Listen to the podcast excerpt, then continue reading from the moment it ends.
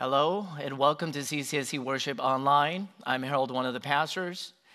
We've been going through the Gospel of Mark, and we come to Mark chapter 12, verses 1 through 12. This is the parable of the tenants. So let's give our full attention to this. I'll read it for us, starting at verse 1.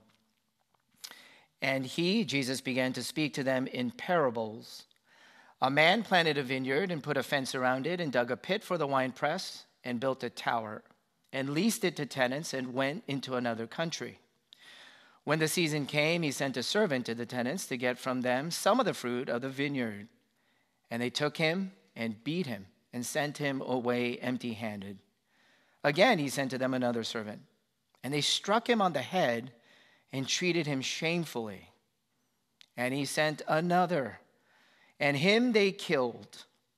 And so with many others, some they beat and some they killed he had still one other, a beloved son. Finally, he sent him to them, saying, They will respect my son. But those tenants said to one, to one another, This is the heir. Come, let us kill him, and the inheritance will be ours. And they took him and killed him and threw him out of the vineyard. What will the owner of the vineyard do? He will come and destroy the tenants and give the vineyard to others. Have you not read this scripture? The stone that the builders rejected has become the cornerstone.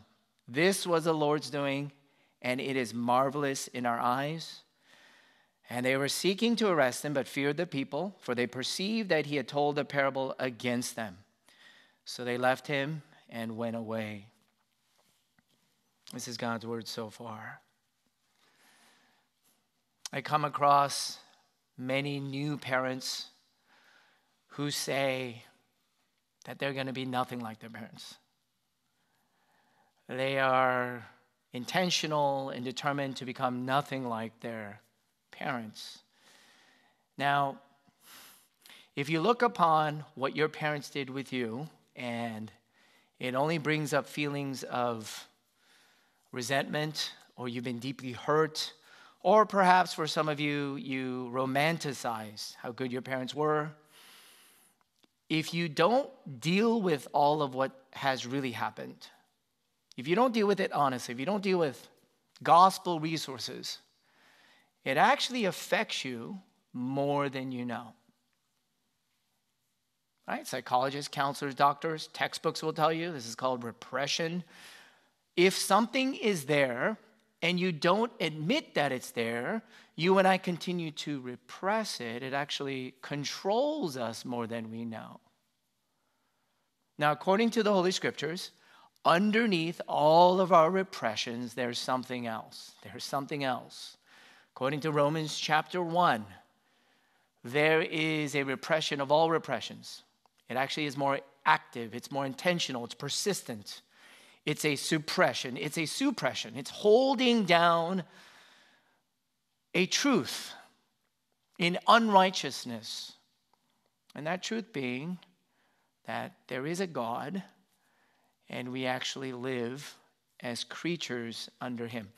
If this is something that we don't want to see, this is something we don't want to deal with, if we don't want to admit that it's even there, it actually ends up dominating you and I. And this is why actually Jesus tells this parable. Four character studies for us today. Just four characters we're going to look through. The key characters in the story that Jesus told. First, the owner and tenants. First two characters owner and tenant, uh, and the tenants. Jesus is picking up on the reality in Jewish Galilee in the first century, where there were expansive land estates of wealthy owners and the peasantry who were starved to own their own land, who worked that land as tenant farmers. Jesus, of course, masterfully uses a real life class warfare, animosity among the classes, to expose his enemies and how much they hate him and how they are plotting to take his own life. The owner of the vineyard in this parable is obviously God. He did all the initial work and investment. We read that the owner planted it, set it up. Then the owner went on to cultivate and guard it by putting a fence. You see that? Then he dug a pit. In addition to that, built a tower. That's for a watchman to guard against predatory animals or thieves to run off with the produce of that vineyard. Then, last but not least, the owner leased leased this vineyard to tenants. So, of course, the owner, as God started everything, takes the risk by entrusting it to tenants and now evidently is living abroad, according to the story Jesus told. And at the proper time, in verse 2, when it was in season, the owner sends a servant to collect, quote, just some of the fruit. Some of the fruit, which is rightfully his. You know, cream of the crop or some of the produce. Maybe this was rent. But the tenants were defiant. In fact, the tenants were downright hostile. And servant after servant after servant that the owner sends, they ultimately kill his own son. Now, why is Jesus telling this parable and who is Jesus talking to? The first and immediate audience are the religious leaders of Israel. Jesus is exposing the religious, spiritual, professional leaders in the figure and the character of the tenants.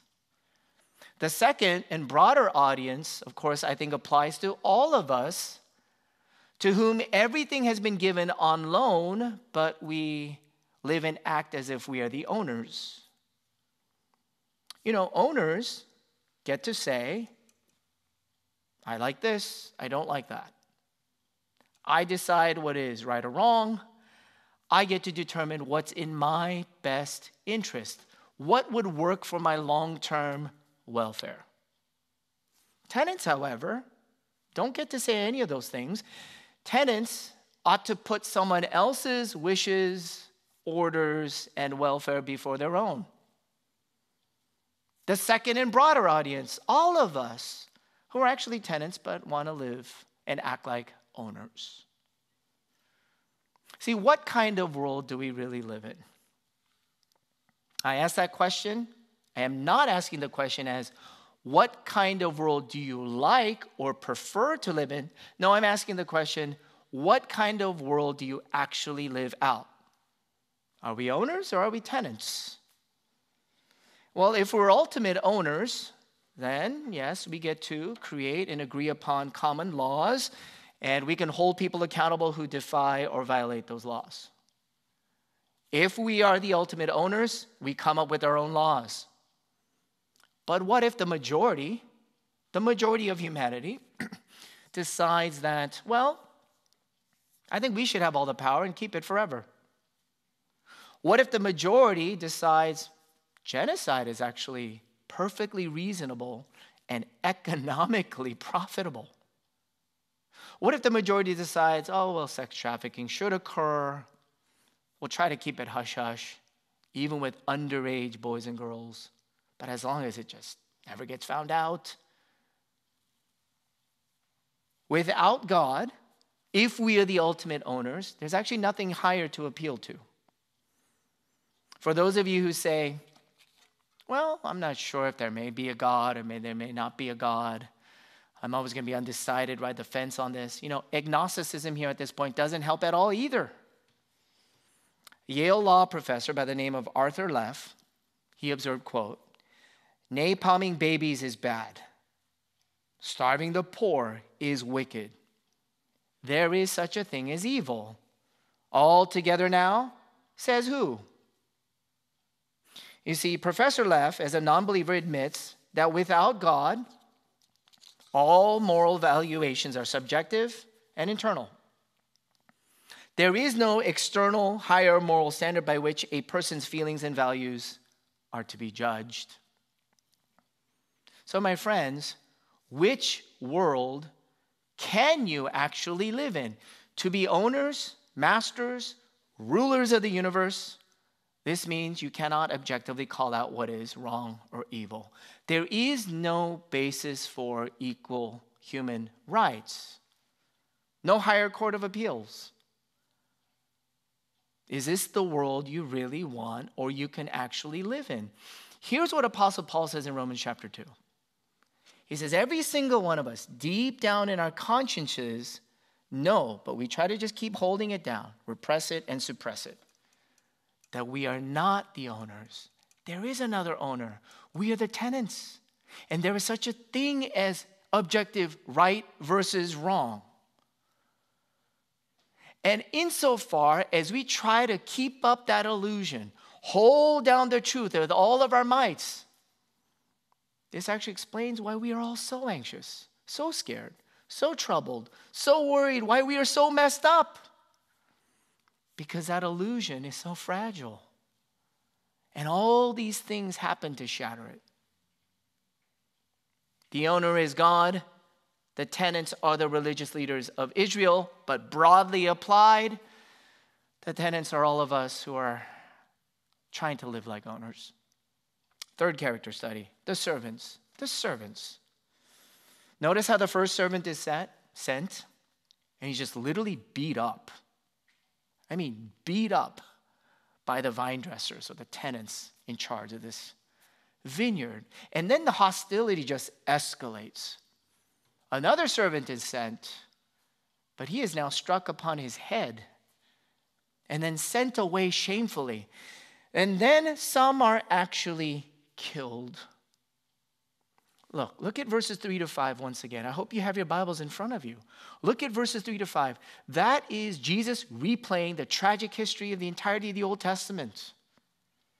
Notice how many were sent by the owner.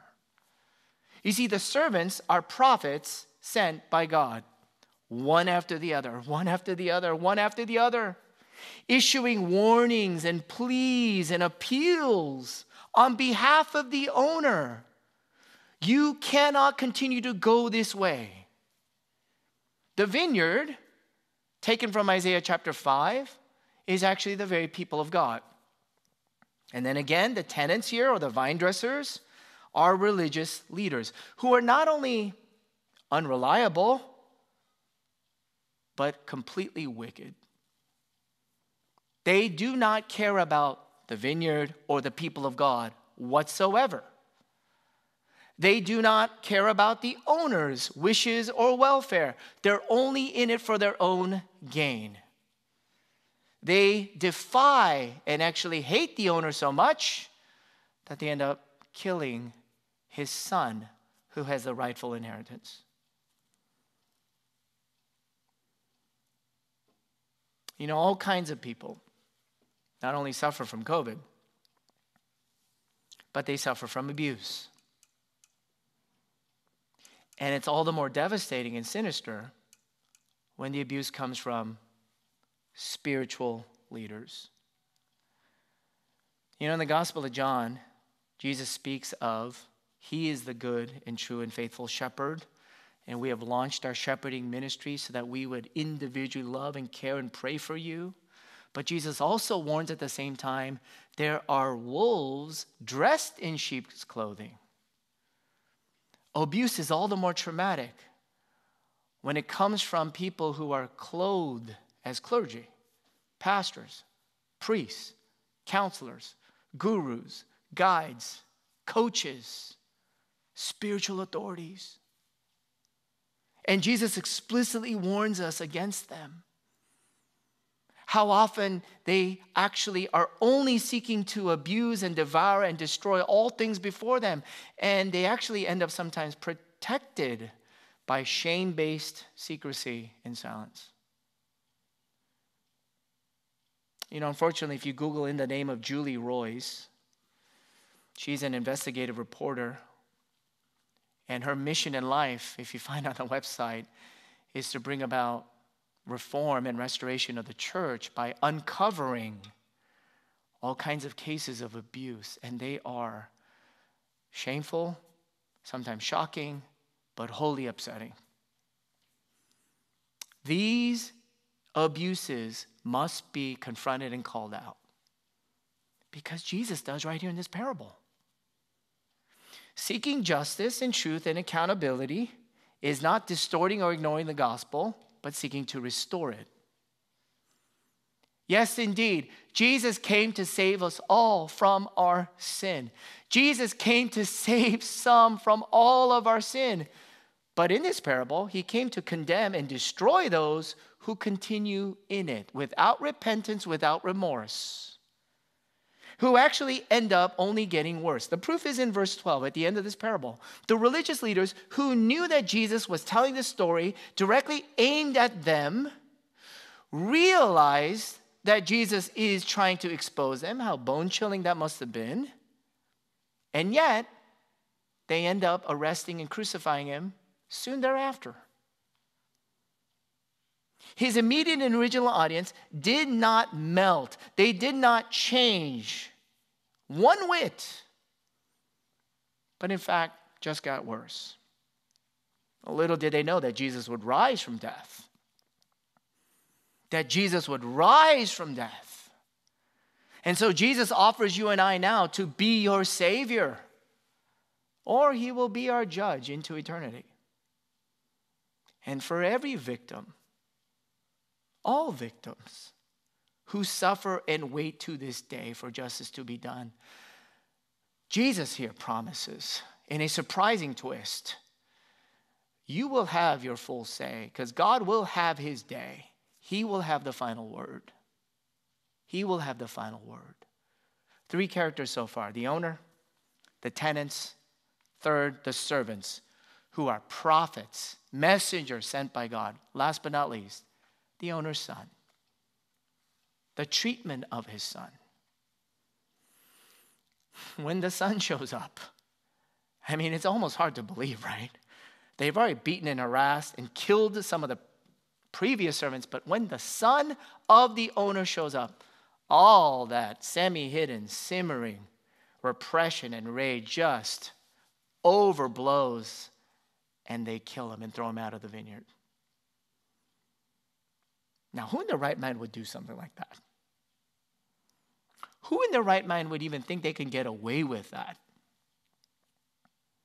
Well, you know the one time in history that God Himself dared to show up in the most vulnerable, physical way.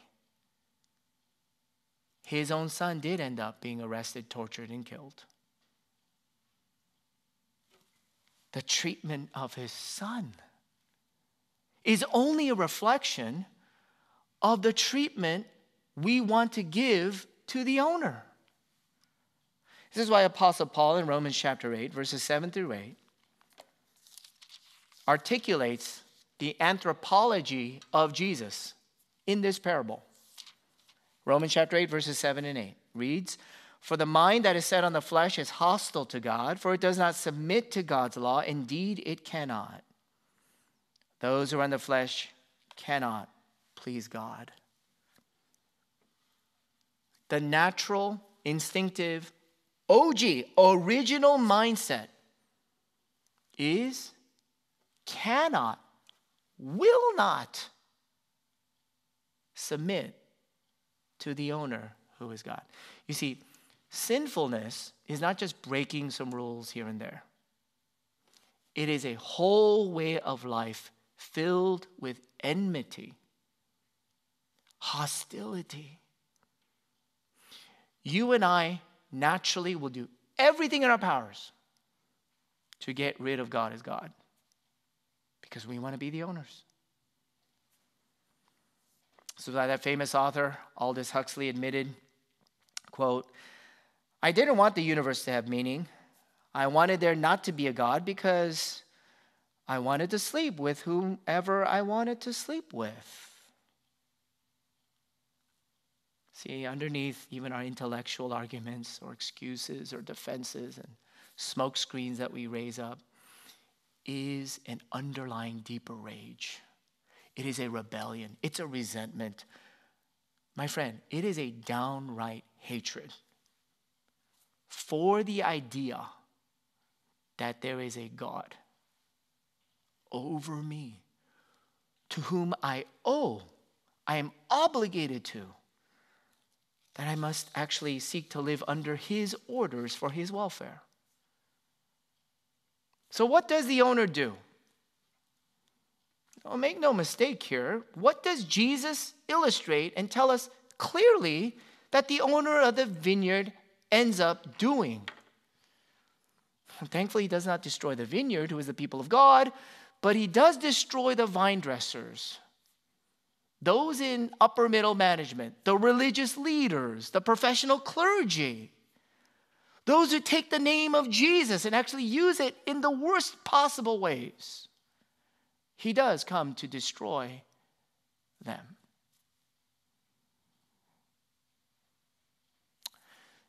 You know, if I get to pick and choose what Bible passages uh, I get to study and preach and deliver to you, um, this certainly would not be the one.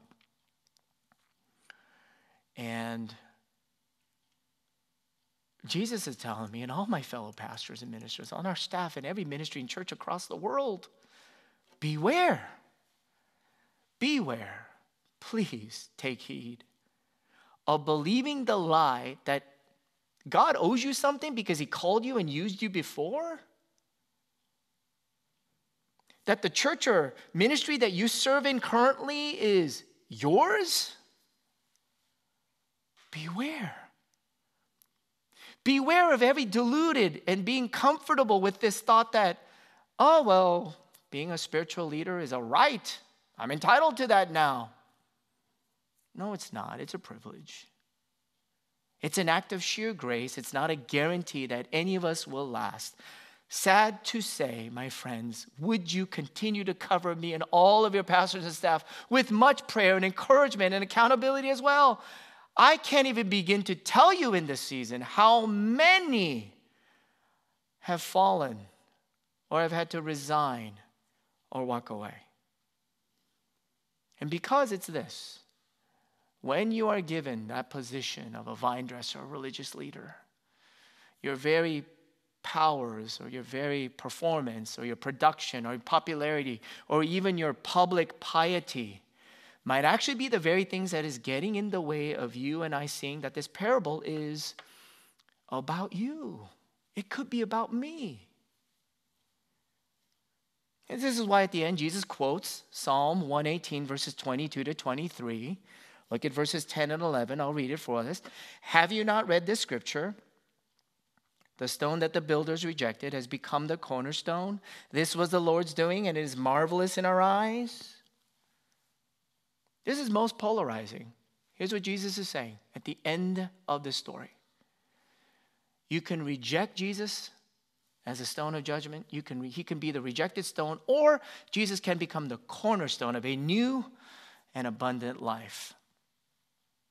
What makes all the difference? What's the X factor? Here it is. I'll try my best to explain. Christians are people who no longer repress their deep natural hatred for God, but they admit it and they're actively trying to get rid of it and all of its traces. See, listen close, my friends. If you never see and admit that you are naturally an enemy of God, you will stay an enemy of God. But if you begin to see and admit that you have hatred for God as God, that you are a tenant who seeks to live like an owner, if you begin to see and admit that, and you turn and you trust Jesus as your Savior, He will become the cornerstone of your life from this point into forevermore. See, what does this parable have to do with you? Well, what do you do with this parable? It just boils down to this What are you doing with all of his prophets and messengers that he sends? Ultimately, what are you doing with his son? And you know that friend or that roommate or that seemingly random pastor or counselor you come across or that family member who really has been praying for you? Do you know what all of them combined have been trying to tell you? I'll summarize it. I'm pretty sure of it if they're a Christian person. They've all been trying to tell you you're not the owner. You're not the owner. You're not the owner. You're a tenant. And if you have a hard time believing in what messengers, faithful and true, there are far more faithful and true messengers sent by God than false ones, those who act like wolves. But if you have a hard time listening to what they say, then God in his love might actually come after you to show you, to show you that what they are saying is indeed so true. Because when life doesn't go according to your plans, the longer you live, you begin to wake up and fully realize, huh, no matter how smart or how hard I try or how much money I throw at this thing, life just doesn't cooperate with me. You see, that might be God showing you. What is He showing you? There's an ultimate owner. You're not Him, you're not in control. You know, I've always been fascinated by the character of Mike Tyson, the former most scariest undisputed heavyweight champ of the world. And on a recent documentary, he is asked, What would the 54 year old Mike Tyson tell the 20 year old Mike Tyson? Here's what he said Man, he's an astute philosopher. He said he would tell this 20 year old self, Life is to hurt. Life is to really hurt. What do you do when life really hurts? Oh, you can let it harden you. You can make it let you make you more arrogant and proud, or you can allow it to humble you. To bring you down to the appropriate level. My friends, your life really isn't yours. Your capabilities aren't yours. Your income isn't yours. Your business isn't yours. Your spouse isn't really yours. Your family isn't yours. Your health and successes aren't really yours. All the opportunities you've had in life isn't yours. How you're coming out of the pandemic isn't actually owned or controlled by you. It's all on loan. It's all on loan. So the question is just what are you doing with it? What are you doing with his messengers? What are you doing with his son? Are you repenting or resisting? Are you continually offended or melted and humbled? I want to tell you the son of the owner of owners, Jesus Christ himself, ended up being treated like an enemy for you. He was treated in the worst way. He was killed and thrown out for you. He died. Jesus died to love and save you and someone like me. How could it be harmful in any way to lose all controls to Him? Let me pray for us. Father in heaven, we thank you for this parable. We thank you for the richness and the power and the piercing insight of the stories your son told. And I pray, oh God, you would take this over by the power of your Spirit and speak to each of us and apply it deep and change lives.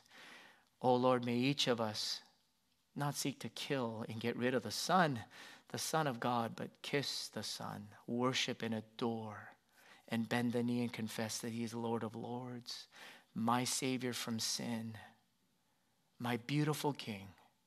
Oh Lord, may it be so. We pray in Jesus' name. Amen.